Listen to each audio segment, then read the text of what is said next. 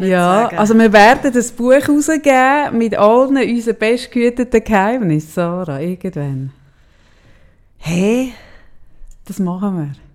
Aber so mit 80? Das ist nachher auch, dass man nicht mehr lange mit der Wahrheit leben. Nein, das ist schwierig, weil ich fange mit 70 meine Drogenkarriere an. Du musst dir das verdammt gut überlegen, wenn du mich noch willst, mein Brain für das Buch, mit diesen Enthüllungen, dann musst du es vorher anfangen, weil spätestens ab 70,5 bin ich so tschüss im Fall. Was mache ich vielleicht ja? Ja, also, dann wird's schwierig. Gut, dann sind wir gleich auf dem gleichen Niveau, das können wir schon machen. Aber wenn wir es buchen, ja, ist ja gleich. Einfach so, du musst einfach eintragen in die Agenda, an meinem 70. kannst mit mir nicht mehr zählen. Dann schaue ich all die Serien, die du mir jetzt immer empfohlen hast. Weil dann wird mir, super! Ja, dann finde ich alles super, weil dann wird es wirklich meine Intelligenz nicht mehr beleidigen. Das ist der Moment, wo ich dann all das aufschauen kann. Weißt du, geil? Weißt du, was habe ich für einen Vorrat an Serien dann? Ich finde die Grossmutter so geil, die vom Stiesel, dort im Heim. Ja. Weißt du, welche? Ja. So eine wird die, die so Freude hat am Fernsehen. Die das Fernsehen entdeckt und dann die Familien immer wegschickt. Ja, aber ich weiß... Sie einfach mit Fernsehen schauen, gell? So eine bin ich dann.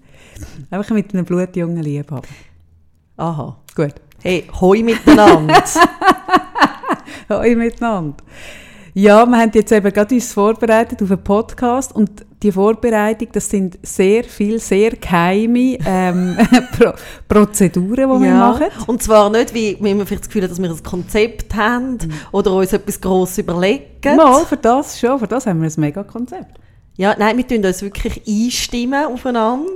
Und wir sagen aber wirklich nicht wie. Wir sagen nicht wie, Das ist wirklich eines unserer bestgehüteten Geheimnisse. Weil es, glaube ich, einfach sehr peinlich wäre, oder? Nein, das würde ich so nicht sagen. Nicht. Nein, es ist einfach Teil von unserem Geheimnis, Teil von unserem Erfolg. Der Grund, warum man uns nicht kopieren kann, ist, weil man das... Einstimmig. Weil wir einfach so tschüss sind, oder? Weil wir einfach so tschüss sind. Das kannst du einfach nicht kopieren. Weil die Leute da aussen, die meisten, machen sich ja doch noch Gedanken, wie sie ankommen. Und wenn man die Grenze mal überschritten hat, dann kommt man langsam dort an, wo wir uns bewegen. Ach, herrje. Also gut. Willst du das Biberli essen, das auf dem Tisch liegt? Ich bekomme das immer von mir eine... Hast du mich das nicht letzte Woche schon gefragt? Aber ja, vielleicht. Und da die Frigorschöckli, nein, Munzli sind. Ich bekomme immer von meiner Nachbarin so Gebäck. Also. Und ich immer als erstes mal das Ablaufdatum schaue. Aber bis jetzt ist immer alles noch gut. Wenn du froh bist, nehme ich es heim für meine Kinder. Es wäre für Vegetarier immerhin... Ich nehme es heim für die Kinder. Ich habe wirklich ein Biberli-Trauma. Ich musste noch mal für eine Prüfung in Kunst das Biberli abzeichnen und bin wirklich gescheitert. Das Biberli ist ja auch etwas Hochkomplexes zum Abzeichnen. Hey, nein! Also das Biberli ist einfach nur eine Platte. Nein! Also was hast du da oben abzeichnen? Ich weiß, dass es immer noch so ist. Eine Struktur drin von einem Biber. Ach so. Und die Struktur so anzubringen mit den Schatten. Mit dieser Perspektive. Hey, ganz ehrlich, es ist einfach verdammt schwierig. Ich habe eine schlechte Noten bekommen. Ja, da oben hat es zeichnen. Ich habe ich erzählt, dass ich dafür mal einen Zeichnungswettbewerb gewonnen habe, noch in der Primarschule. Anders als du bin ich an der Kunst natürlich nicht gescheitert, habe einen Zeichnungswettbewerb gewonnen. Ja, du kannst ja auch zeichnen. Genau. Und habe einen Gutschein gewonnen. Von der lokalen Bäckerei von mir im Dorf, dass ich einmal pro Woche Krebsschnitte holen darf.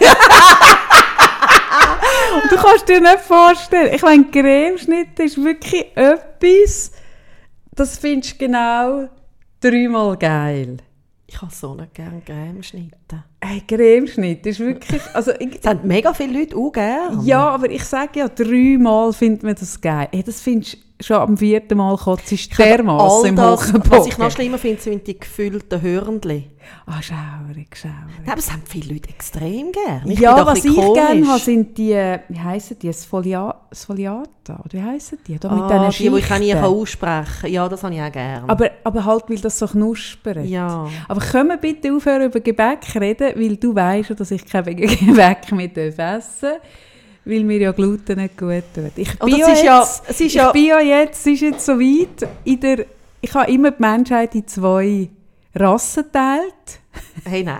Doch. Nein, jetzt kannst du in der momentanen Situation kannst du nicht Rassen sagen. Doch, jetzt kommt meine Rassentheorie. Nein. Und zwar hey, nein. Die Allergikerrasse. Nein, Kategorien kannst du sagen. Und nicht die Allergikerrasse.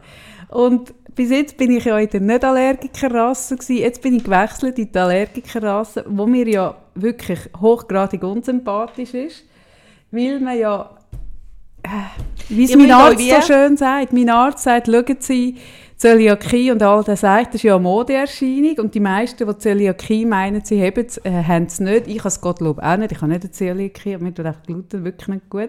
Ich habe es leider, wir müssen eingestehen, nach einem Monat kein Gluten essen, dass ich doch nicht so schwanger bin, wie ich gemeint habe. Es ist wie, oder Kaffee ist jetzt wirklich der Mensch, wo, mit was kann man das vergleichen? Also für sie ist das wirklich ein schwieriger Moment. Für mich ist das... Weil ich weiss, es gibt Leute, die Milchprodukte wirklich nicht gut vertragen, es gibt Leute, die Gluten nicht vertragen. Das ist alles. Nein, hey, und wir gehen eher die auf den Wecker, die sagen, das gibt es nicht. We are the world. Ja.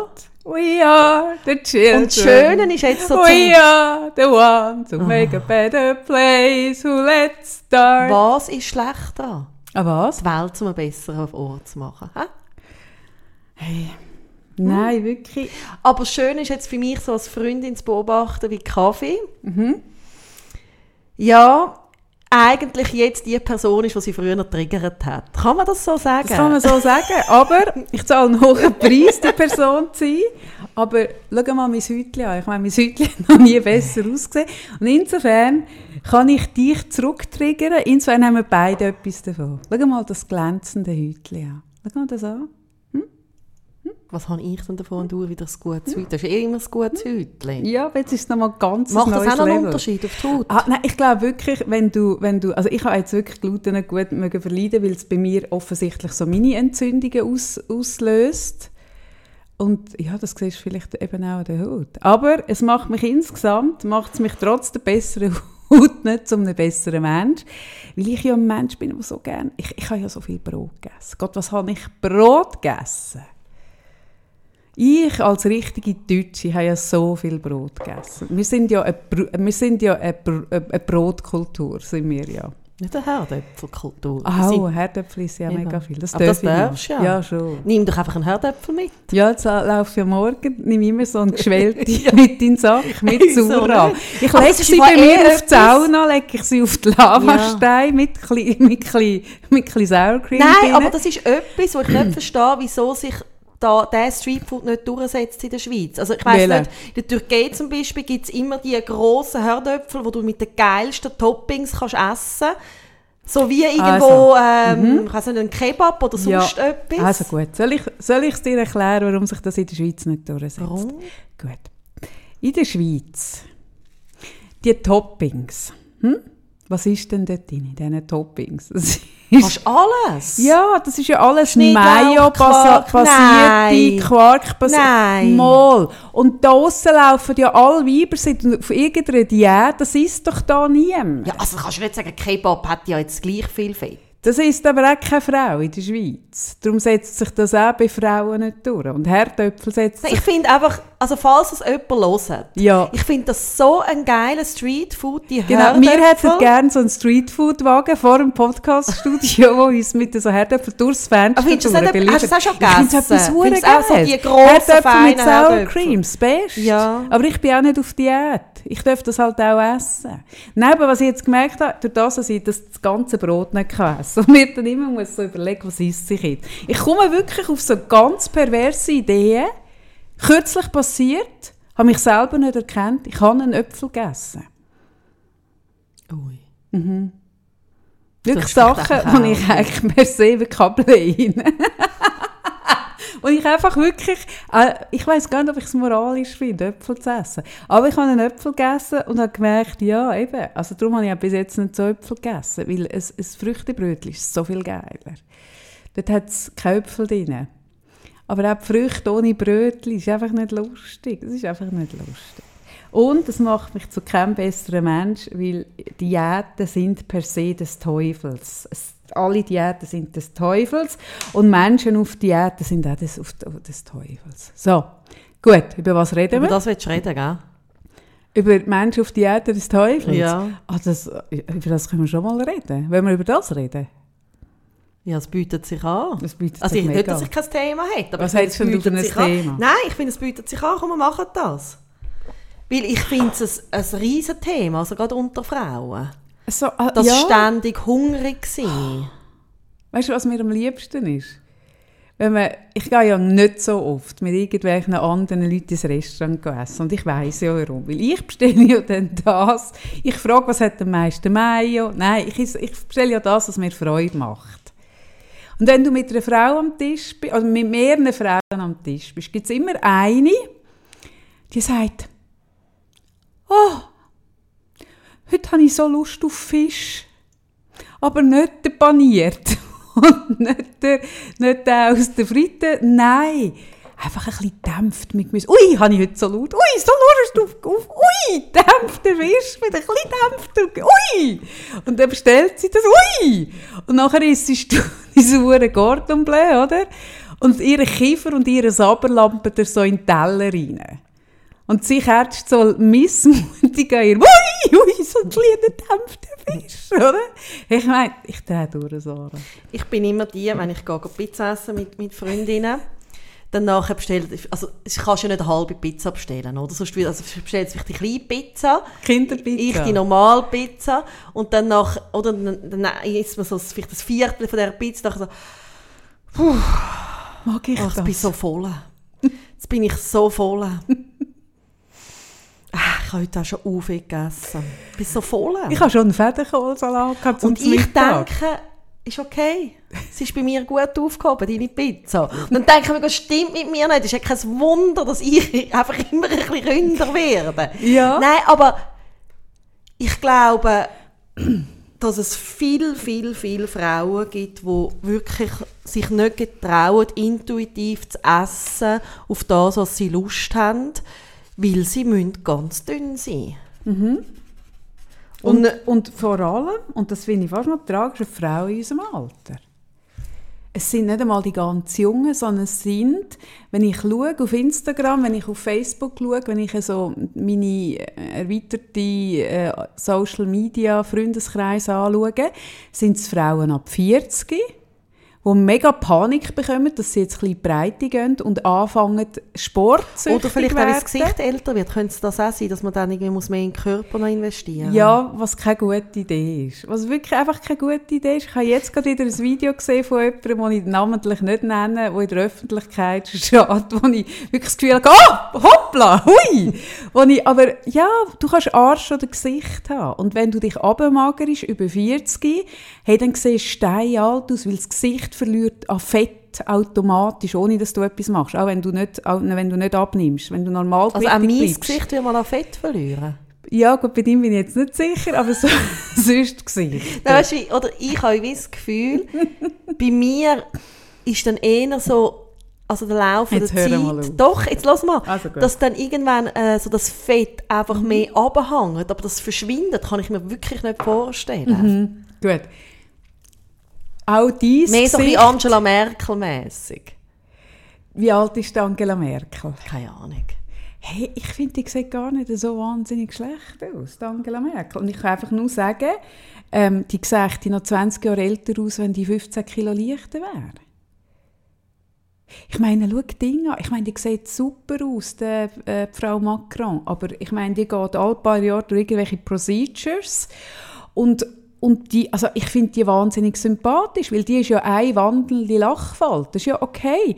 Aber ich meine, ihre Body sieht irgendwie aus wie 20 und ihr Gesicht sieht aus wie 135. Und das ist einfach so ein bisschen der Gap, weil du liegst irgendwo dazwischen. Du kannst die Natur in letzter Konsequenz nicht austricksen. Ja, und ich finde, du siehst auch mega, es gibt,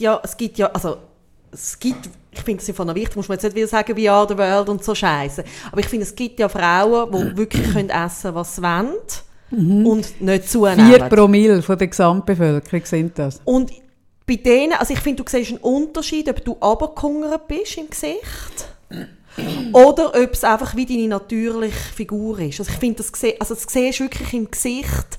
Es kommt da so etwas verkrampft. Also ich habe auch das Gefühl, wenn man die ganze Zeit Hunger haben muss, dann ist man nicht nur schlecht drauf, sondern man kommt da so einen verkrampften Ausdruck. So verhärmt sieht man so etwas verkneifst im Gesicht, wie man sich immer etwas verbieten muss. Ja, einfach so ein bisschen, wo ich dann immer denke, ungefickte Frauen, ungefickte Frauen, ungefickte Frauen. Also weißt du, denke ich dann, wenn ich dich sehe. Ist ja etwas lustfein. Ja, also, das meine ich, ungefickte Frauen. Wenn du nie kannst irgendwie sagen, oh, ich habe jetzt Lust auf das und das und dann das auch essen, dann musst du ja immer auf deine Lust verzichten. Und das macht, also bei mir ist ja, wieso ich nicht, also ich fände es auch noch cool, so 10, 15 Kilo weniger zu haben, aber ich weiss, ich bin ja dann so hässig. Ich wäre nicht mit dir befreundet. Und ich bin wirklich hässig. Ich esse so gerne. Ich habe so Freude am Essen. Und ich esse gerne, auf was ich Lust habe. Und es ist nicht einmal so, dass ich nur ungesund esse, sondern ich habe das Gefühl, ich ernähre mich ausgewogen. Aber wenn ich Lust habe auf Chips, dann darf ich auch Chips essen. Und ich habe tatsächlich dann manchmal auch Lust wieder auf einen Äpfelkaffee. Das kannst du dir nicht wirklich vorstellen. Ja.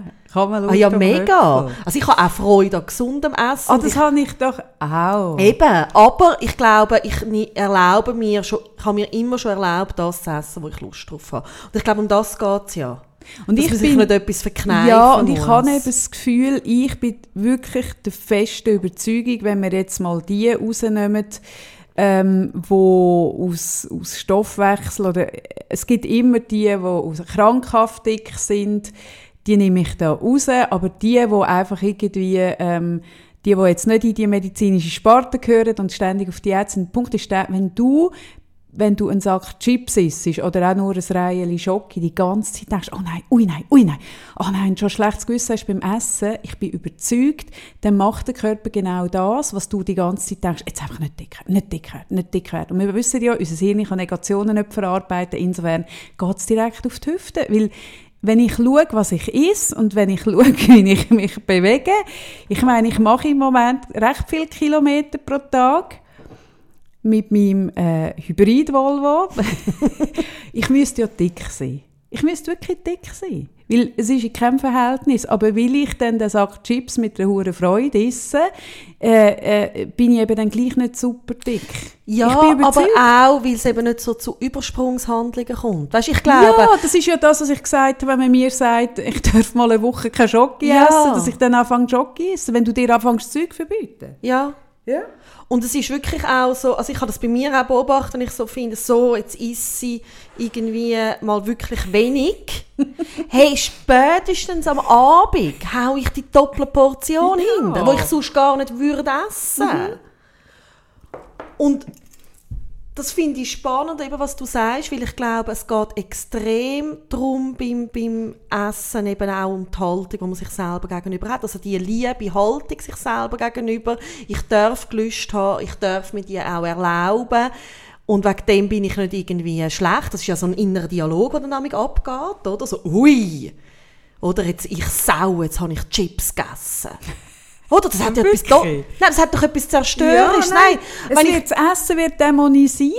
Ja, und es wird zum riesen Thema auch. Und ich stelle mir jetzt gerade vor, ich würde mit meinem Volvo an eine Tankstelle anfahren, würde das Benzin reinhauen und immer denken, du Sauhund, du Sau! Ja, oder? Ja. Ich meine, es ist ja der Treibstoff, es ist unser Treibstoff. Ohne Essen sterben wir. Wir sind nicht leistungsfähig, wir haben kein Nervenkostüm. Wieso denken wir über unseren Treibstoff so per se schlecht?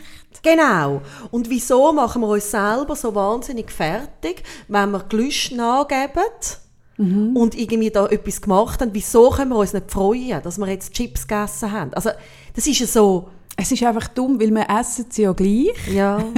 Also die ganz Konsequenten unter uns nicht, aber wir essen sie ja gleich.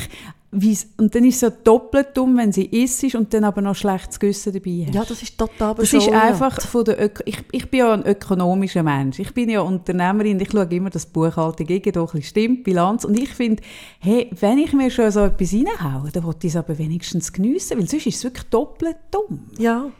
Und also ich finde es so krass, dass eben die genussvolle Haltung, das ist direkt auch Lebensfreude und Lebenslust. Und das bezieht sich ja nicht. Darum finde ich ja wirklich, es ist ungefickte Frage. Für mich hat es miteinander zu tun. Ja, also ich glaube, wie wenn du anfängst, dich so kasteien, dann nachher wirkt sich das auf alle Lebensbereiche aus. Ja, und spannend finde ich auch, dass, was ich immer wieder auch im Coaching habe, ist, dass in Familie das Essen zum riesen Thema ist, weil die Kinder merken, Essen ist Macht. Mhm. Das ist ein Machtthema. Und wenn ich dann teilweise mit Eltern arbeite, wo das Thema haben, mein Kind irgendwie isst nur das und das und das und es wird zum riesen Thema und Verweigerungshaltung hoch 100 und irgendwie es ist irgendwie immer Thema beim Essen, was jetzt das Kind isst, dann ist das Erste, dass ich mal schaue, okay, und was hast du für eine Haltung zum Essen? Mhm. Wie isst du? Sind das die Mütter, die für sich etwas anderes auf den Tisch stellen als für Kinder? Teilweise. Oder wo einfach auch merkst, dass sie selber einen riesen Kampf haben. Dass es einfach das Essen so einen überhöhten Stellenwert bekommt. Dass die Kinder das wahrnehmen, die spüren das und dann merken sie, hey, da kann ich rein. Weil das bewirkt etwas bei einer Mutter. Das löst Stress aus, das ist ein Thema, wo ich etwas bewirken kann. Das und das Erste, was wir mal wirklich üben, ist mal, hey, geh einen Schritt zurück und nimm mal Druck raus. Es wollte jetzt nur den Servola essen, dann isst es jetzt mal nur den Servola. Und schau, dass du mal einen Umgang damit findest, dass das Kind jetzt mal eine Woche den Servola isst. Oder? Weil sobald du den Druck rausnimmst, also Kinder haben ja Lust auf Essen. Es ist ja nicht, es kommt ja kein Kind auf die Welt und sagt, ich esse noch Servola und Gummibärli. Oder? Das ich bin mit Servola aufgewacht. Ich muss lachen, wenn du von Servola redest. Das kommt ja erst dazu, also es kommt ja erst dann auf das, wenn man merkt, es ist ja so ein Druck da. Und wenn du aber irgendwie eine lustvolle Haltung vorlebst, dann wird es auch nicht so zum Thema. Es ist doch etwas Seltsames. Ich merke, ich bin immer sehr, ich habe es glaube auch schon gesagt, ich bin immer sehr misstrauisch, wenn ich spindeldürre Frauen sehe, die die ganze Zeit Bachnix posten oder Essen per se. Und man weiss ja, dass Menschen mit einer Essstörung gerne backen für andere, kochen für andere und sich unglaublich ums Essen dreht, einfach dass am Schluss nicht essen. So wie all die Models, die irgendwie mit dem Burger in der Hand und man weiss heute von Restaurants, es ist verdammt tragisch, die kommen rein, tun den Tisch kommen rein, bestellen eine Pizza, bestellen Burger, tun das Viertel und laufen wieder raus und es bleibt alles dort liegen. Und der Punkt ist ja so, das Drehen ums Essen, das bekommt so etwas Perverses. Also selbst die hungern, selbst die magern, selbst die magersüchtig sind oder so, es dreht sich alles ums Essen, aber auf eine so eine kaputte Art. Und die normale Art, das normale Verhältnis zu Essen, ich finde es mega schlimm, aber ich sehe es fast nicht mehr. Ich habe jetzt gerade in einem Buch gelesen, ich meine früher, als ich noch Kind war, das grösste Elend der Welt war der Hunger in der Welt. Und jetzt habe ich gerade gelesen, dass heute mehr Menschen an Übergewicht sterben als an Hunger auf der Welt.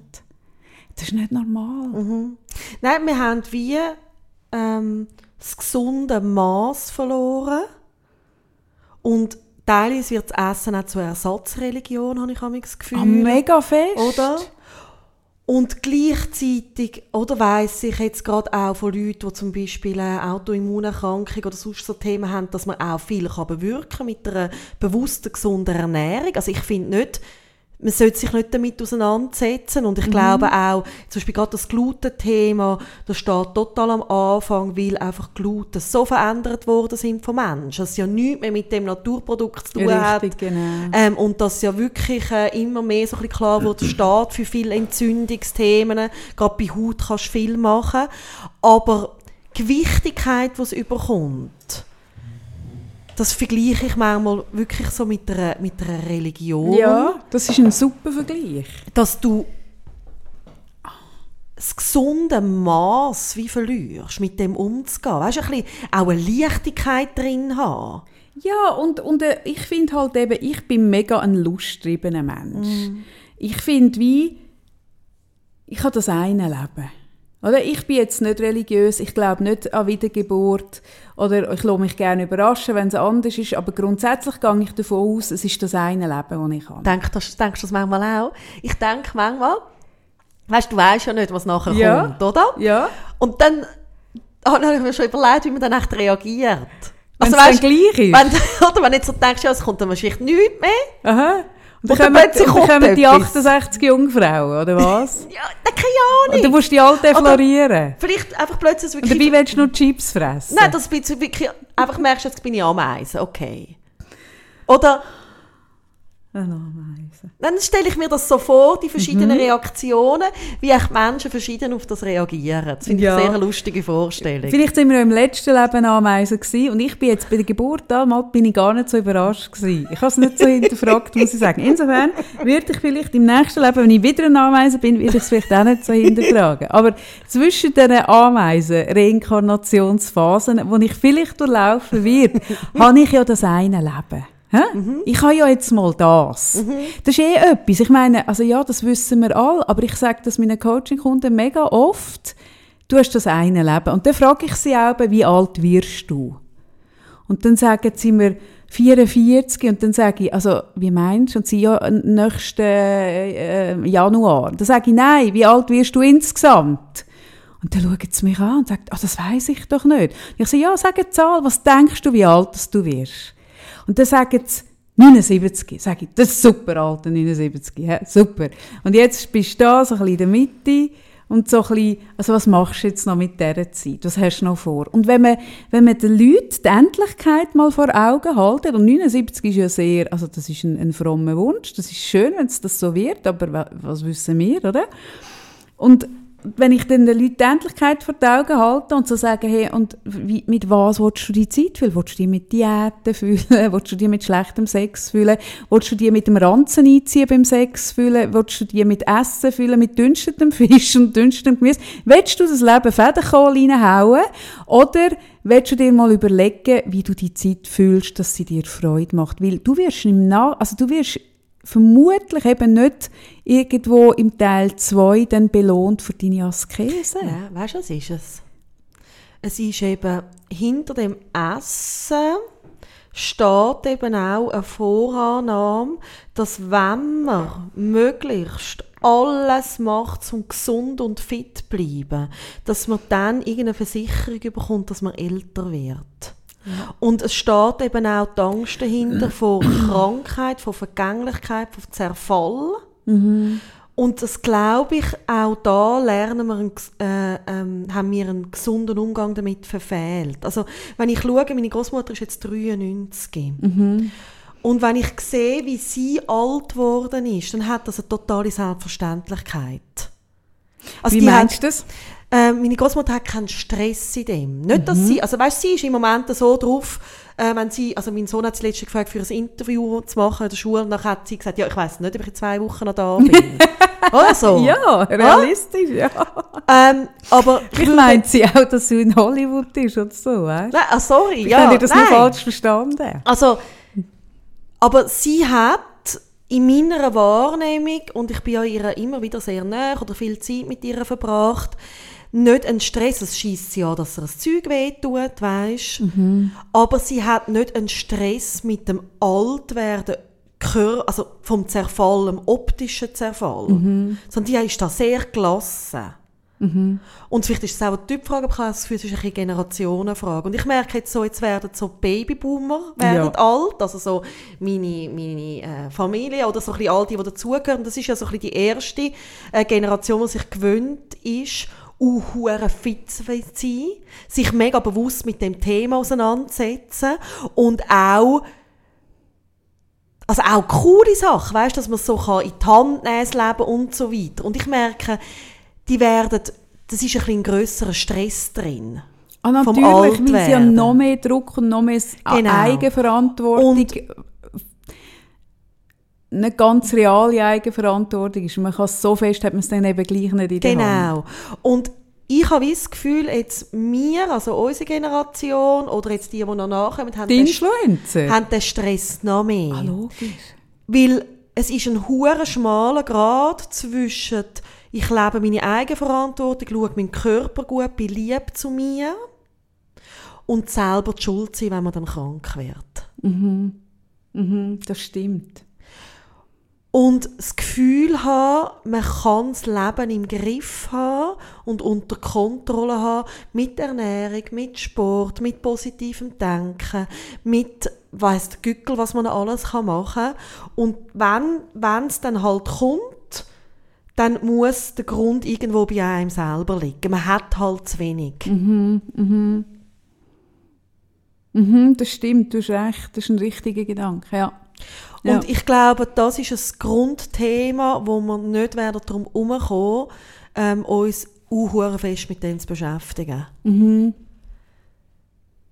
Weil der Mensch ist wie so konzentriert, ihm ist die Endlichkeit nicht wirklich bewusst. Vielleicht ist das auch gesund, weißt du? Teilweise für die Psyche. Ich glaube, es ist ja schlauer, wenn man nicht jeden Tag darüber nachdenkt. Ja. Aber wir bewegen uns, oder wir haben ja in unserer Kultur auch nicht einen richtigen Umgang mit, also nicht einen richtigen Umgang, nicht, Sterben ist ein Tabu. Mhm. Oder im Spital wirst du gerade weggeräumt und so.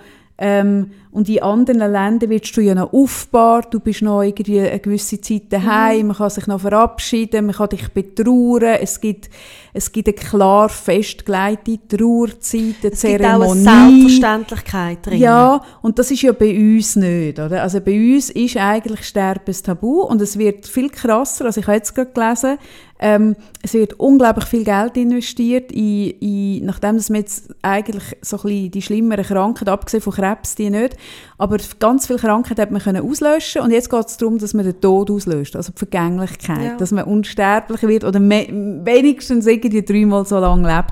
Und das ist ja nur die Angst vor dem, dass es dann irgendwann fertig ist. Und der Punkt ist, ich frage mich dann so, macht das denn das Leben lebenswerter, wenn du noch mehr Zeit hast und irgendwie, weil ich habe das Gefühl, wenn ich auch ein bisschen schaue, ich habe das Gefühl, die Leute leben eh schon am Leben vorbei und schauen sich selber beim Leben zu, statt dass sie leben. Ja! Und wenn du dann 300 wirst, statt 70, ich meine, wird das wirklich besser? Nein, und ich merke auch wirklich bei meiner Großmutter, hey, die hat ein bisschen genug. Und zwar auch, sie sagt, das ist doch auch gut. Ja, sie sagt, das wiederholt sich immer alles. Ja. Also, sie sagt, so. Sie fühlt sich manchmal so wie, als ob sie so im Theater würde sitzen, weißt, so auf dem Balkon oben. Ja. Und sie schaut da irgendwie uns Enkel zu, den Urenkel, ihren Kind und irgendwie immer die gleichen Dramen. Und es sind ja immer die gleichen Dramen und sie ist sehr ein lebensfreudiger Mensch, aber mit ihren 93 habe ich wirklich das Gefühl, es wird für uns auch schlimm sein, wenn sie nicht mehr ist, aber für sie im Fall nicht. Das ist okay. Und das ist doch hure schön, wenn du kannst sterben in einem Alter, wo du sagst, hey, ich habe es jetzt wirklich langsam gesehen. Weißt? Ja. Das ist doch hure schön. Und ich habe das Gefühl, wenn wir 120 werden oder 150 oder was weiss ich, hey, ich frage mich dann auch, was machen wir mit dieser Zeit? Ja. Wir machen ja jetzt schon mit der Zeit nicht wirklich wahnsinnig schlaue Sachen. Ich habe heute Morgen wieder gedacht, ich bin heute natürlich wieder mit dem Zug gekommen und habe einen Zug verwünscht, der pumpenvoll war. Keine Ahnung, wieso dieser pumpenvoll war, es ist pumpenvoll. Es ist Herbst, gell? Alle wollen irgendwo in die Berge. Nein, es sind schon über den Flughafen gegangen, ich glaube, es sind mega viele Ferien. Ah ja, Ferien, genau. Sauhunde, fliegende Sauhunde. Ui. Mhm. Und dann war es wie die Situation so, dass du in den Zug eingestiegen bist und dann hat es sich wie gestaut. Zurückgestaut? Ja. Mhm. Und dann ist ja wie einfach das natürliches Verhalten, man bleibt stehen. Ja. Oder du siehst vorne voll, hinter dir voll, bleib stehen. Ja.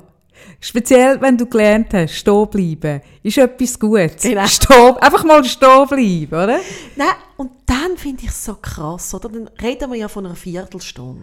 Nicht 11 Minuten. Viertelstunde, wo man jetzt in dem Zug halt steht und nicht wie geplant kann sitzen. Mhm. Und auch nicht wie geplant kann aufrücken oder nicht wie geplant kann durchlaufen, wie eben es staut sich. Mhm. Hey, und dann, wie sich die Leute teilweise verhalten. Hey, dann gibt es die, die so durchdrängeln, so mit den Ellbogen. Entschuldigung, ich muss da durch. Entschuldigung, ich muss durch. Und du denkst so, wohin gehst? Zu einem Sitzplatz, Sarah. Hat keinen.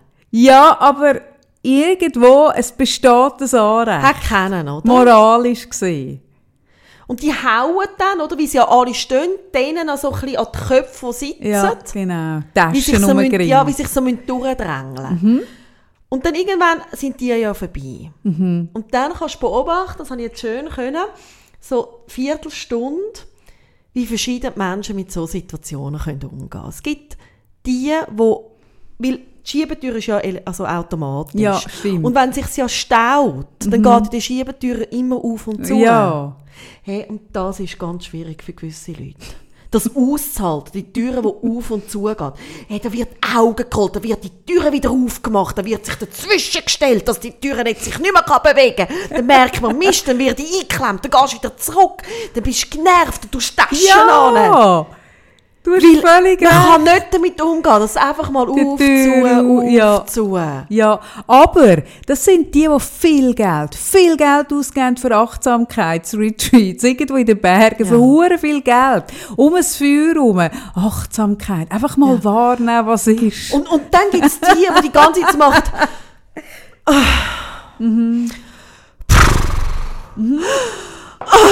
Mann.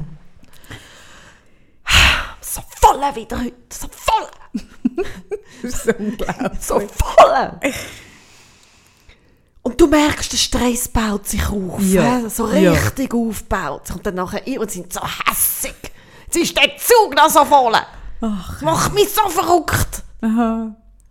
Und dann gibt es die anderen. Gott sei Dank gibt es die anderen. Aber im dann Verhältnis sind die wie, Sarah? Du hast es beobachtet. Ich würde sagen, 3/4 ist brutal geladen. Mhm. 1/4. Das ist verrückt, ne? Ja, ist krass. Dann gibt es Gespräche über meinen feinen Kaffee, der so gut schmeckt. Dann sage ich, das ist eben der doppelte Espresso. Mhm. Und dann sagt sie, ja, ich habe ihn noch kennengelernt.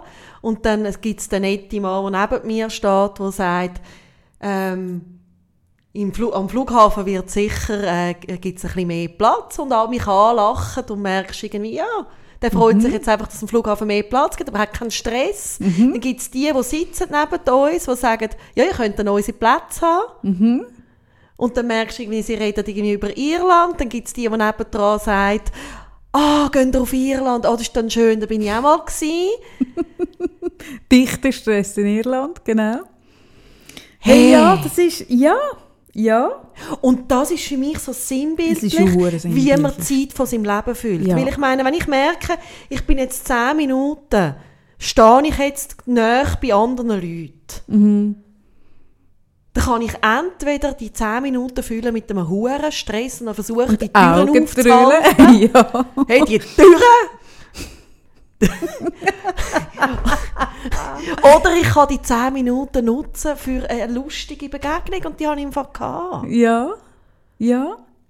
Und das ist ja Glas halb voll, halb leer Theorie, wo man heute davon ausgeht, dass es einem ein bisschen die Wiege gelegt bekommt. Ich weiss, du hörst es nicht gerne und ja, man kann daran arbeiten, aber heute hat man den Ansatz, und ich glaube, der ist nicht ganz falsch, dass man wie in einem gewissen, oder auf einer Skala, ich habe das alles, was ich erzähle, da, ich sage immer aus einem Buch, weil ich nicht weiss, wie es heisst.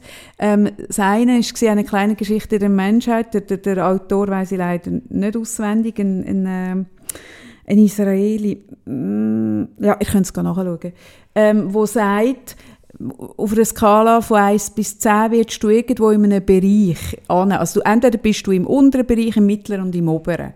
Und dass es dann wie, wenn du im untersten Drittel bist, selbst wenn es super ist, bist du höchstens auf einem 5, wo jemand, der im obersten Drittel, selbst wenn es scheiße ist, bist du immer noch auf einem 5.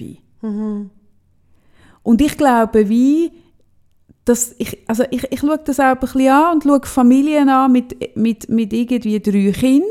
Alle das Gleiche, also das Gleiche, Anführungszeichen, das gleiche Genmaterial, gleiche Vater, gleiche Mutter, kleinen Abstand, also weisst nicht grosse andere soziale Verhältnisse, wo sie aufgewachsen sind, wo der eine irgendwie die ganze Zeit irgendwie im Zeug umeinander jammert und der andere ist einfach so irgendwie lässig. Zufrieden. Das ist ja etwas, was mir wahnsinnig gefällt. Und wieso ich ja, also ich habe ja jetzt 2 Kinder, aber wieso ich, also unter anderem viele Kinder, ich finde es so herrlich. Einfach, wenn 2 Menschen ein Kind bekommen, was für verschiedene Kinder rauskommen können. Ja. Das ist etwas, das mich im Fall... Das fasziniert mich extrem. Mit völlig anderen Charakterzeugen und mit einem halb vollen oder einem halb leeren Glas. Und ich habe zwischen irgendwie mit Menschen zu tun, ich so merke, dann in ihrem Standardprogramm, ihre Wohlfühlzone, ist das Jammern. Und wenn man selber nicht die jammere Mensch ist, wie du und ich, dann würden wir gerne die mal zwischen durchschütteln und dann sagen, hey, das Leben ist so cool, wenn nicht so jammerisch. Aber das ist ihr Ding. Ja, sie können nicht anders. Die sind sich auch so wohl in diesem Jammern. Ja. Das ist die Komfortzone. Das die wollen dort auch nicht raus. Und das glaube ich im Fall auch fürs Essen. Also weißt, ich glaube auch, dass es extrem weitergehen wird. Weißt, über Generationen, das Kultur, die Einstellung zum Essen. Ich glaube zum Beispiel auch, dass es extrem viel ausmacht, wie bist du geprägt vom Familientisch. Mega. Wie bist du geprägt eben von der Vorannahme gegenüber dem Essen und Figuren. Also weißt du, das spielt ja alles mit. Logisch. Und dann ist es viel, viel schwieriger, selber einen gesunden Umgang damit zu finden, einen intuitiven Umgang mit dem Essen zu finden, wenn du geprägt bist mit extrem vielen negativen Vorannahmen und irgendeinem Umgang mit dem Thema Essen. Wie hast du den Satz angefangen?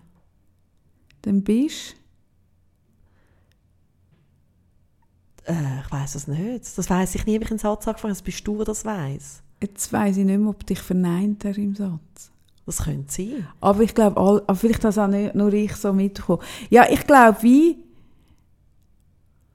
also was wir uns wirklich bewusst sein müssen, wir Frauen, wir müssen uns mega bewusst sein, dass es den Kindern, und zwar schon den ganz, ganz, ganz kleinen Kindern, nicht entgeht, wenn wir uns im Spiegel anschauen. Mhm. Und wir den Bauch einziehen, wie wir über Kleider reden, wie wir über uns reden, wie wir über das Gejammer, hey, das bekommen, ich bin überzeugt, also schon, du musst nicht das Gefühl haben, ich kann dann das noch ändern, wenn das Kind 3, 4 ist oder so, hey, sondern schon als Baby. Und wenn du schon stillend irgendwie auf Diät bist, hey, und dich im Spiegel anschaust und denkst, Scheiße, mein Bauch hat immer noch zu viel Fett. Hey, Scheiße, ich habe Zellulitis am Arsch. Dann nachher spüren das die Kinder und nehmen es auf. Und wachsen damit auf, dass es normal ist, dass ein Bauch eben etwas Böses ist. Und ich habe öppe die mit Frauen zu tun, die sagen, ich will meine Tochter, ist ja schön, ein schöner Vorsatz, ich will, dass meine Tochter auch so selbstbewusst ist und für sich einsteht und sich gern hat. Was muss ich ihr mitgeben? Was muss ich machen? Was muss ich sagen? Und dann sage ich so, ja, wie machst du denn das? Mhm. Mit dir selber. Ich meine, das ist einfach das, was wir vorleben. Kinder sind einfach nicht blöd. Du kannst einem Kind noch so sagen, du darfst sein, wie du bist, wenn du nachher daheim dich im Spiegel oder in der Umziehkabine oder ist ja gleich negativ etwas rauslässt oder kommentierst oder Kompliment immer blöd zurück ist. Nein, ich bin... Hey, das bekommen Kinder mit. Mhm. Du, wie würdest du sagen, wenn jetzt du jemanden begleitest, wo wirklich merkt, wenn er isst oder auch mal lustvoll isst oder auf etwas Lust hat und sich dann selber dafür nachher wieder so kasteien, weißt, einen innerlichen, wirklich negativen Dialog führt. Mhm. Was ist dein Umgang mit dem? Oder was würdest jetzt du jemandem raten, der so merkt, hey, ich kann das. Dass man sich zwar gibt, das Essen, aber nachher schlechtes Gewissen hat. Dass man oder sich schon gar nicht gibt vielleicht, oder aber wirklich merkt, wenn ich es dann mache, wenn ich dann die ganze Pizza esse, dann nachher kann ich es nicht geniessen, sondern ich habe die ganze Zeit ein schlechtes Gewissen. Mhm. Ja, es ist langweilig, ich wiederhole mich, es ist immer das Gleiche, aber es geht ja unter dem Strich um einen Selbstwert, es geht ja um die Definition vom Bild, das man von sich hat. Ich glaube, man müsste wie dort anfangen. Ist man nur wertvoll, liebenswürdig und richtig und hat man nur Anspruch auf ein schönes, glückliches Leben mit lieben Menschen, wenn man an einem Bild entspricht, wo man eben all die Sachen nicht essen, weil sonst kann man dem Bild nicht entsprechen. Mhm. Oder hat man auch Anspruch, dass man einem gern hat und von lieben Menschen umgeht, wenn man diesem Bild nicht entspricht, zum Beispiel. Es fängt ja schon dort an. Und so ganz, ich bin so am Überlegen, ich habe das Gefühl, es ist ein Thema, das viele betrifft und es ist auch ein Thema, also weißt, ich kenne das auch, dass ich so denke, oh, jetzt habe ich wieder irgendwie zu viele Chips hinterher. Du musst wieder eine Runde drehen nach deinem Rad. Das ist so lustig, gell? Hat dich der Gob gestellt? Weißt, ich finde, eine Runde drehen nach dem Raclette hat ja auch nichts. Also das ist nein, das ist ja nicht, okay. Das ist ja nicht wegen, sondern wirklich ich das Bedürfnis habe, mich ein bisschen zu bewegen. Ja, richtig. Aber also, wenn man, geht ja, da geht es ja ums Lustvolle auch. Also, aber wenn man nach dem Raclette noch muss joggen oder irgendwie, wenn man am Morgen muss, es ist einfach... wenn du nicht einen Tag lang dich wohlfühlst, ohne dass du bist joggen, weil du das Gefühl hast, irgendwie, dann ist es schlecht und dann das, was du gegessen hast, ist etwas Schlechtes. Es hat unterm Strich wieder ganz viel mit Selbstliebe zu tun und mit der Akzeptanz. Also, wie am Überlegen, so ganz konkret, wie verändere ich dann meinen inneren Dialog? Also, weißt, du kannst nicht nur den Dialog schon verändern. Natürlich kannst du, indem du mal anhörst, was es dir die ganze Zeit denkt. Genau, das habe ich jetzt auch gedacht. Das Erste ist ja mal, also ich gebe dir völlig recht, natürlich Selbstwert und das, was du gesagt hast mit hey, was ist wirklich wichtig, wo gebe ich Gewichtung an? Und habe jetzt aber so gedacht, es wäre noch schön für die Leute, die uns zuhören, wie einen Schritt weiter zu gehen und zu sagen, okay, wie fange ich mal an? Und ich glaube, das Erste ist, das überhaupt zu erkennen, was denkt es mir? Wie denkt es mir? Woher kommt das? Genau. Was ist der Ursprung? Und dann auch sich zu fragen, ist das wirklich wahr, dass das so ist? Also das, was du vorher gesagt hast, ist es wirklich wahr, dass man mich nur gern hat oder ich nur geliebt wird oder mich selber nur lieben darf, wenn ich so und so esse oder so und so aussehe. Und das ist, das ist im Fall noch krass. Es gibt dann die Frauen, die dann das investieren, die sich dann steigt, die gehen Fett absaugen, die sich die Nase richten, die irgendwie alles machen, um dem zu entsprechen und nachher auf die Welt kommen, weil die Liebe kommt nicht mit dem aus. Es hat im Fall nichts miteinander zu tun. Ich bin in meinem Leben nicht 1% mehr geliebt worden, weil ich ein Kilo weniger oder mehr bin, sondern ich werde dann geliebt, wenn ich mich gerne habe. Genau. Und wenn ich mich nur gerne habe, wenn ich irgendwie 59,3 Kilo bin, dann finden andere mich dann auch angenehmer, weil Liebe immer mit Selbstliebe zu tun hat. Und dann könnte ich versehentlich das Gefühl haben, ich bin der bessere Mensch, man hat mich lieber, wenn ich 59,3 Kilo bin. Aber eigentlich ist es, weil ich mir dann mehr Respekt entgegenbringe. Und wenn du das an einer Zahl festmachst, Sarah, den Selbstrespekt, das kannst du schon machen. Aber wir, die über 40 sind, bist du auch über 40? Ich bin 40. Du bist 40. Sobald ich will mir das noch aufrechterhalten, bis ich wieder Geburtstag habe. Richtig. Aber sobald man 40 ist, das Konzept geht einfach nicht mehr auf. Es tut mir wirklich leid, bis 40 kann man das im Fall recht gut, glaube ich, aufrechterhalten. Ab 40, und darum werden viele Frauen ab 40 kommen in eine späte Essstörung rein, weil dann das kippt, oder? Ja. Nein, ich glaube, sich zuhören, den Gedanken zuhören. Genau. Und dann auch, wenn du erkennst, hey, es ist eigentlich nicht wirklich wahr oder es ist für mich extrem einschränkend, so zu denken, dann finde ich, lohnt es sich schon, was möchte ich dann mir stattdessen geben? Also welche Gedanken möchte ich neu einführen? Welche Haltung mir gegenüber soll Platz haben?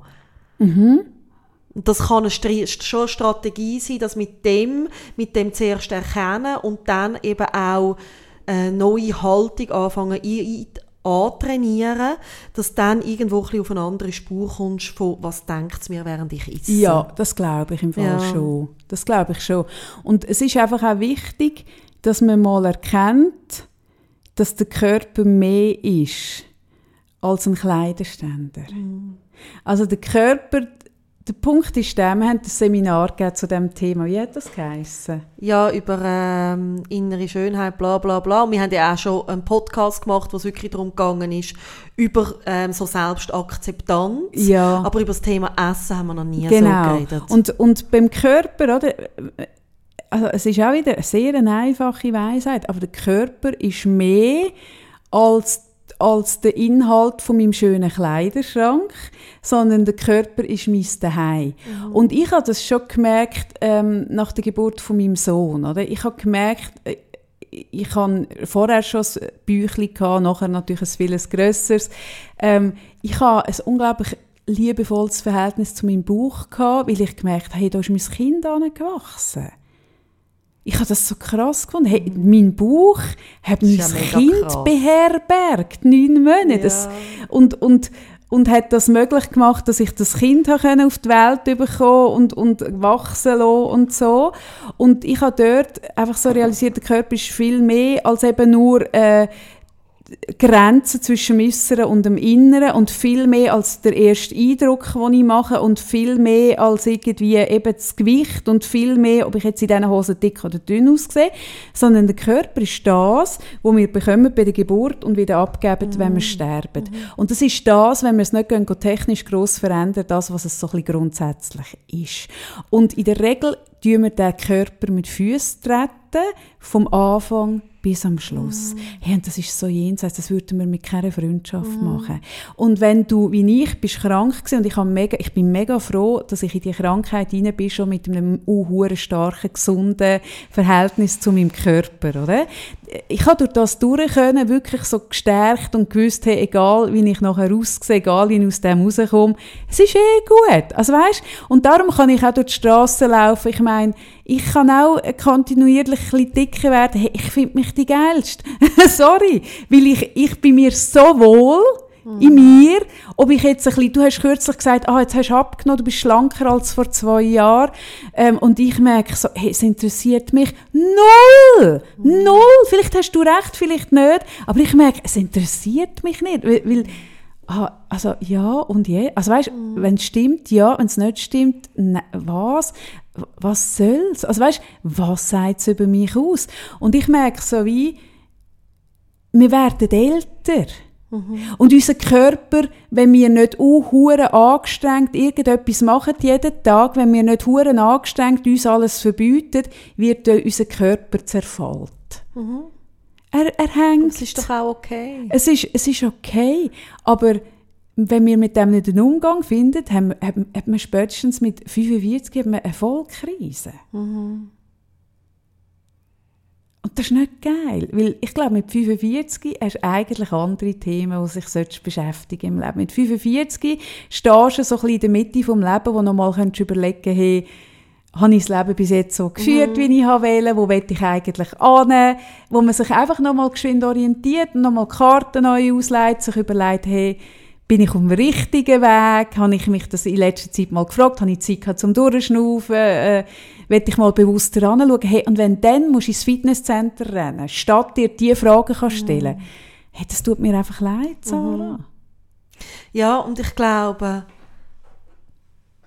das ist es so wichtig, so das Bewusstsein zu haben, mit was fühle ich meine Zeit, wo gebe ich meine Energie an, weißt?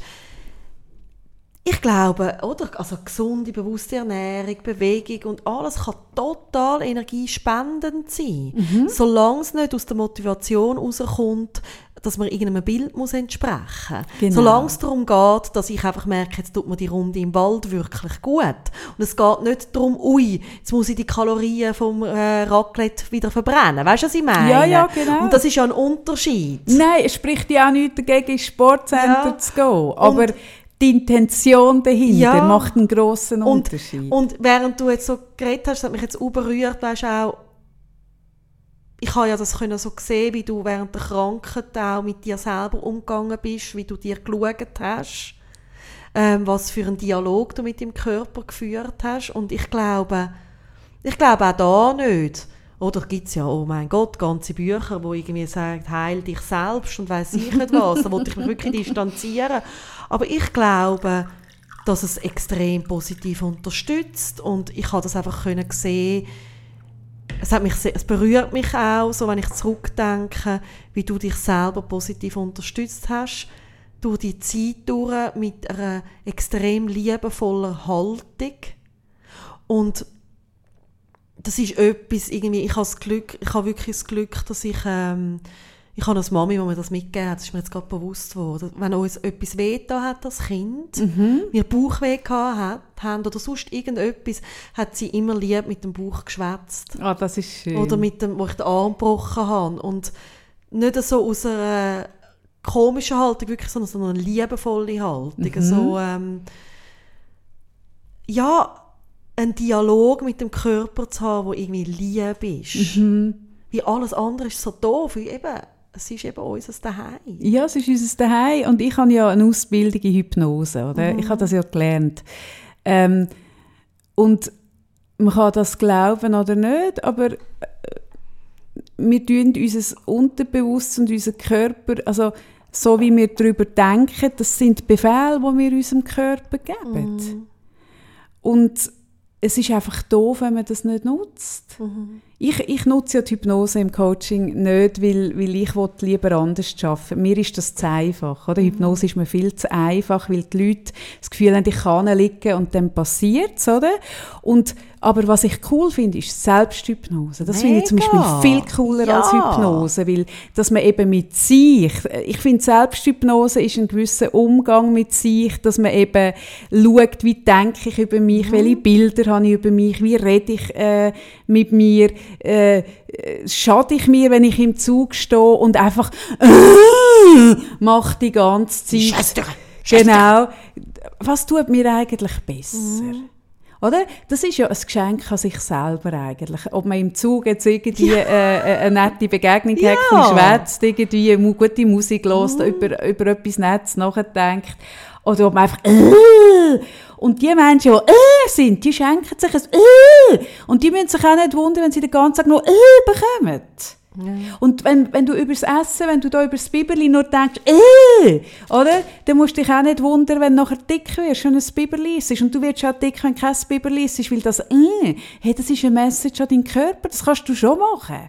Aber das ist das, was ich wieder meine, du hast ein Leben, du hast einen Körper und du bist einfach futzdumm, wenn du dem nicht gut schaust, im Sinne von, du musst nicht gut schauen, meine ich echt nicht, dass du in die Religion von diesem Essensding einsteigst, sondern einfach auch den Gelüsten ein bisschen folgst. Ja, und intuitiv wirklich isst. Weisst, immer wieder hinspüren und in Kontakt gehen mit dem Körper und mit dem Essen und schauen, was stimmt jetzt für mich. Und nicht irgendwie einem Bild zu folgen, das im Aussen stattfindet. Ja. Aber ich finde, im Fall eigentlich, du hast gerade alles gesagt dazu. Ich finde es mega schön. Also nicht, dass ich jetzt aufhören Podcast, aber ich merke so wie, dass du bist einfach... Was hast du gesagt? Ich sage nie futzdumm, gell? Aber ich sage, du bist dumm, wenn du deinem Körper, also wenn du dir nicht gut schaust. Ja, weil jemand anders wird dir nicht gut schauen, wenn du es nicht machst. Ja. Weil die anderen orientieren sich immer daran, wie du dich behandelst. Und die Erwartung, dass jemand anders zu einem lieber ist, als man selber ist, die ist wirklich so unglaublich. Und ich sage es, futzdumm. Genau. Ja, ich würde mir da ein bisschen mehr Ehrlichkeit das habe ich von vorher auch noch sagen. Wünschen, auch in den sozialen Medien. Weißt, ich merke, wenn ich durchscrolle und ich sehe die schönen, schlanken Frauen, die gegen aussen propagieren, weil sie die richtigen Flöckchen essen, weil sie das richtige Süppli essen, wo Artikel schreiben über, wie man sich wohlfühlen soll in seinem Körper, aber nicht dazu stehen, wie sie zu diesem Körper gekommen sind.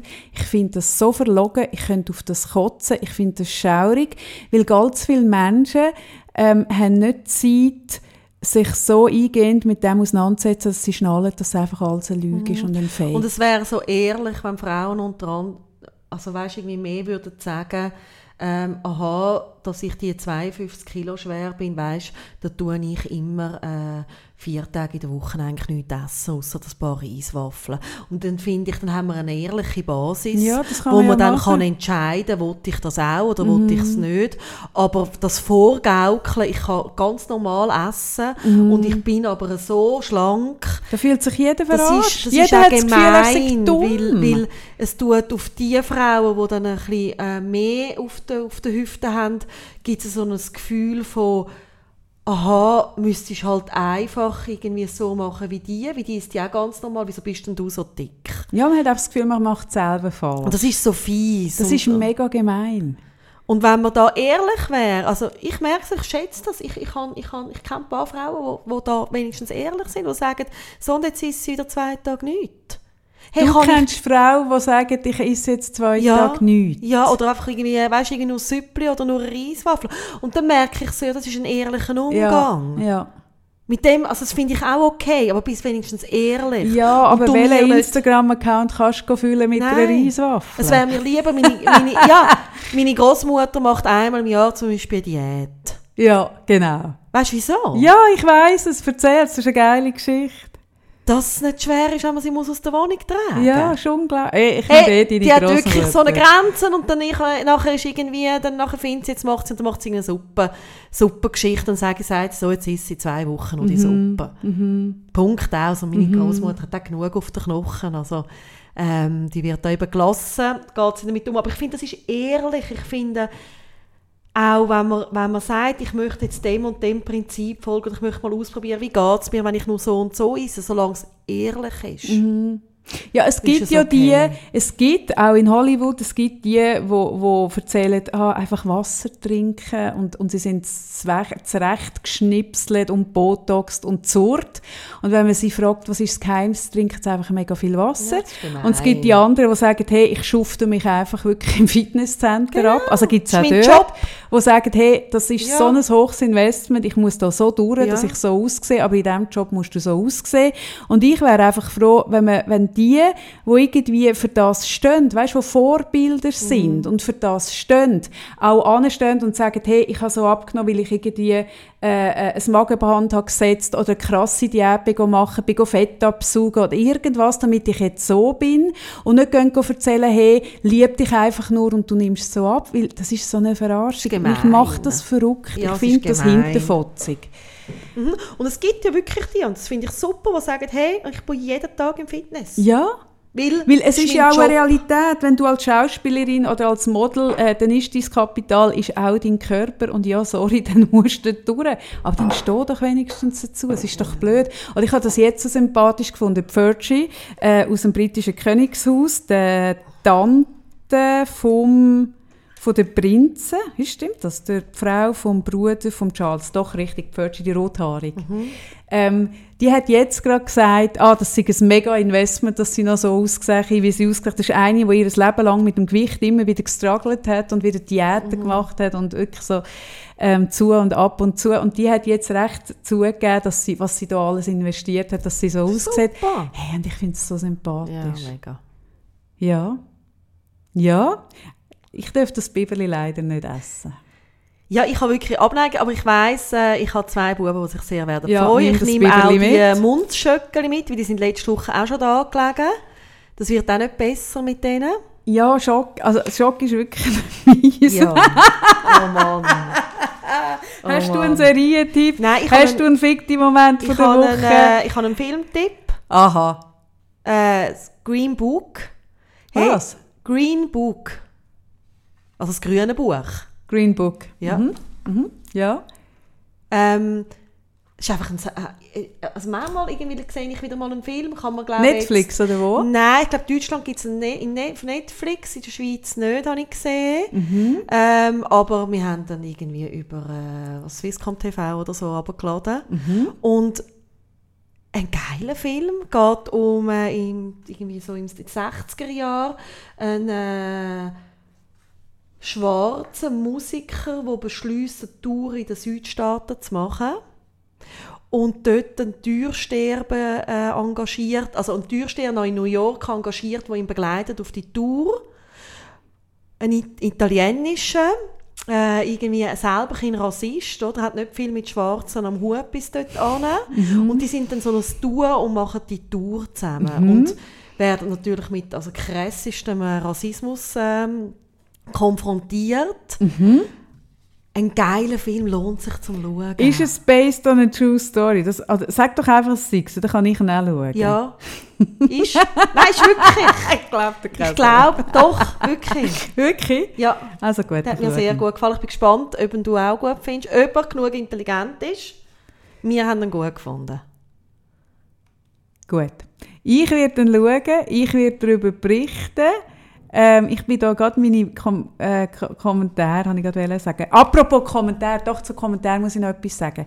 Wir haben diese Woche wieder eine so herzerwärmende, liebe, differenzierte, ausführliche, wunderbare Nachrichten bekommen, Reviews auf iTunes.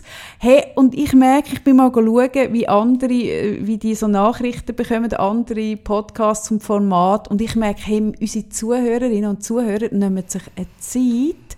Die setzen nicht nur Sternchen, sondern die machen sich Gedanken und schreiben etwas dazu. Und ich tue es auch reposten, weil es mich so fest freut. Das ist ja so, es ist wie eine Art des Gästebuch, die Kommentare. Ich kann die mega oft durchscrollen und schaue die an und ich habe eine Saufreude. Das ist auf iTunes, das kann man ja leider auf Spotify nicht, auf iTunes. Und auch die, die uns auf Spotify hören, können das auf iTunes machen. Mich freut das so fest. Das ist so schön. Also ist das ist allgemein etwas. Also das, ja, ich glaube, wir haben es auch schon gesagt, aber ich glaube, wir dürfen es auch immer und immer und immer wieder sagen, weil es mich einfach so flasht. Die Zeit, die sich die Leute nehmen, erstens mal zum uns hören, zum uns fertig hören und dann auch zum uns eben irgendwie auf iTunes schreiben oder uns Nachrichten schreiben. Genau. Manchmal können wir sogar Post über. Ja, wir haben Karten bekommen. Wo uns irgendwie mit so viel Hirn und Herz zuhören. Hey, danke vielmals. Und eben, dass es dann noch die gibt, die uns auf Patreon unterstützen. Das ist ist alles so.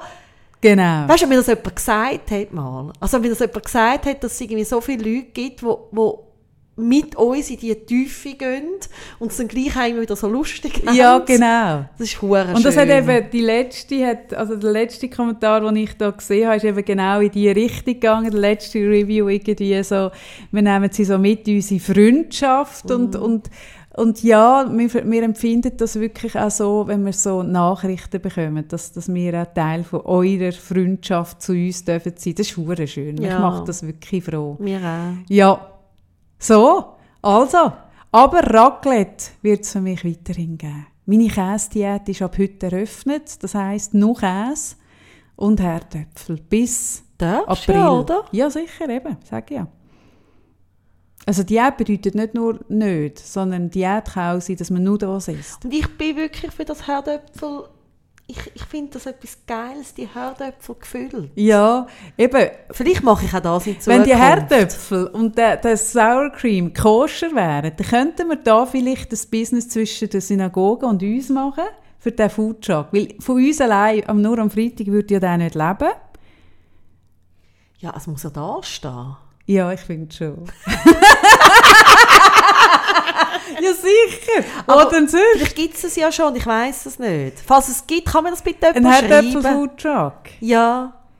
Das ist eben etwas, in Deutschland siehst du das mehr, also das Kartoffel-Sour-Cream. Ja. In der Türkei, es ist halt das arme Leute-Essen, das Herdöpfel. In der Türkei gibt es mega viel, überall. Und also, ja, ich glaube einfach, die Schweiz kann es doch auch nicht. Ja gut, wir haben es ja auch nicht so auf dem Ding, aber die Leute schreiben uns jetzt das schon. Wenn sie noch immer etwas sehen, dann wissen wir es schon bald. Dann gehen wir dort Herdöpfel essen. Haben wir noch, das letzte Mal ist ja der Sex kurz gekommen. Ich wollte ja noch etwas sagen über Sex. Ja, stimmt. In der letzten Folge. Wieso hast du das denn nicht gemacht? Ich weiss nicht, nachher hast du gesagt, das ist so das perfekte Schlusswort. Du hast irgendetwas gesagt und dann habe ich so gemerkt, ja das stimmt, Kaffee hat so recht und dann haben wir aufgehört. Nein, aber doch nicht vor dem Sex. Also gut. Nein, aber ich habe es dann ja auch wieder vergessen. Es jetzt hast du ohne Scheiß. Nein, ich habe es im Fall nicht. Aber dann habe ich gedacht, wenigstens heute müssen wir wieder mal über Sex reden. Ja, aber unsere Sexkategorie ist ja nicht das, was sie mal war. Nein, unsere Sexkategorie ist nicht, ist nicht mehr, was sie noch nie gesehen hat. Es hat eigentlich mal jemand übernehmen, die Sexkategorie. Das haben wir vergessen. Ach, wir haben ja so viele tolle Ideen, die wir dann einfach wieder vergessen. Du hast recht, ich mache mir eine Notiz zu unserer Sexrubrik. Weil ich habe das Gefühl, das würde unser Sexproblem auch lösen. Es wird viele Probleme von uns lösen. Also gut, ich schreibe es auf. Ihr hört jetzt, Moment. Schau, ich schreibe es neben dem Mikrofon. Vielleicht könnt ihr herausfinden, welcher Name das ist. Warte. Mhm. Gehört genau. Das war der Vorname. Das war der Nachname. Und ihr dürft mir graphologische Gutachten von dem, was ihr gehört habt, dürft ihr mir schicken. Ihr dürft wirklich einen Blick in meine Psyche nehmen, mir schreiben, welche Wände, dass ich alle draus habe. Zum Thema Sex würde ich sagen, Ficken und Essen hat einen direkten Zusammenhang. Das glaube ich auch. Frauen, also das müssen wir vielleicht noch aufklären. Ihr Frauen, wenn du jetzt so eine Frau bist, die mega viel investiert ins Dünnsein und sich auf das auch viel einbildet, der Punkt ist, wie soll ich jetzt das sagen, ohne dass es zu vernichtend ist, es ist nicht sexy. Es ist nicht anziehend, es ist nicht antönend. Ich finde, das Verbrämte ist abtönend. Also ich glaube, dass die Lust auf Sex extrem kommt mit der Ausstrahlung, die ein Mensch hat. Also das Sexiness ist ja nicht nur das, was du siehst, sondern ist ja das, was ein Mensch ausstrahlt. Wie er sich wohl ist. Und wenn du jemand bist, der die ganze Zeit auf alles muss verzichten und so einen extrem zerstörerischen inneren Dialog hast dir gegenüber, dann nachher strahlst du das einfach aus. Und das hat nichts mit dick oder dünn zu tun, sondern es ist wirklich die Ausstrahlung. Ja, das ist mega wichtig. Weil dann kannst du noch so das Kamasutra rauf und runterturnen. Du kannst die beste Blowjob-Queen sein aus deinem Stadtkreis. Hey, es ist nicht Sex. Es ist einfach nicht und sinnlich. Ich finde es immer mega wichtig, dass man nicht sagt, dünn sein ist nicht Sex. Das stimmt überhaupt nicht. Nein. Weil das finde ich auch ganz schlimmes Bodyshaming, das teilweise irgendwie so Curvy-Leute machen. Nein, das ist doof. Finde ich mega wichtig. Das ist wichtig, dass du das sagst. Finde ich mega wichtig, genau. Sondern es geht wirklich darum, egal wie deine Form ist, es geht um die Ausstrahlung und das macht Sexiness aus. Richtig. Das kann dünn sein, dick, in alles dazwischen. Ja, in alle Extreme. Das ist wichtig, dass du das sagst. Genau, für mich ist das so selbstverständlich, dass ich das gar nicht sage, aber das ist vielen nicht so klar. Auch weiss, also so jemand, der mir näher ist, der wirklich so viel essen kann, wie er will und nicht zunimmt. Das ist einfach auch nicht geil, teilweise, dass man so anhören muss. Ja, das glaube ich. Oder? Das ist richtig. Und Hingabe, sexuelle Hingabe und Hingabe beim Essen ist sehr eng miteinander verbunden. Mega. Weil Genuss, du kannst nicht nur Genuss haben im Bett, aber nicht Genuss haben am Tisch. Also ich glaube, Genuss ist etwas, wo du kannst kultivieren, aber du musst es auf allen Ebenen ein bisschen zulassen, habe ich das Gefühl. Und eben auch der Rausch, der dazugehört. Ich habe letztens ein herrliches Interview gelesen mit der Iris Berben, die sagt, sie ist halt einfach total am Rausch verfallen. Und das heisst nicht, dass sie jetzt die ganze Zeit irgendwie Drogen reinschweissen, aber sie liebt den Rausch vom Leben so. Also sie liebt das gute Essen, guten Sex und vielleicht auch mal irgendwie zu viel Alkohol, oder? Aber auch so der Lebensrausch, also irgendwie die Freude am Leben zu haben und sich an dem zu berauschen. Ja, aber das ist ja das, was ich meine mit hey, das eine Leben, das musst du doch irgendetwas damit machen. Ja. Jetzt habe ich gerade schauen, ob die Iris Berben noch lebt. Oh nein. Nein, aber das Ding ist, ich verwechsle immer die Iris Berben und Hannelore Elsner. Aber lebt die Hannelore Elsner nicht mehr? Mal. Nein, die eine ist doch kürzlich gestorben. Wirklich? Ja. Oh Mann. Warte jetzt. Oder die Hannelore. Hey Gott. Hey, was mir da an Gerüchten raus. Das ist so schaurig. Warte jetzt mal. Ah ja, genau. Hä? Nein. Mal, die eine lebt nicht mehr. Da, schau doch, 21. April, Hannelore Elsner ist gestorben, am 21. April 19. Und du bist sicher, dass es Ding war, ja. Iris Berben? Ja. Hannelore Elsner verliebte sich vor ihrem Tod in DJ. Oh je. Ja.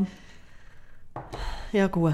Das ist schön. So haben wir das nicht. Nein, so haben wir das nicht aber wir haben auch geredet, das Leben ist endlich. Oder? Fühlen's gut. Schönen Aufruf. Fühlen's gut. Schönen Aufruf. Fühlen's gut. Denkt mal darüber nach.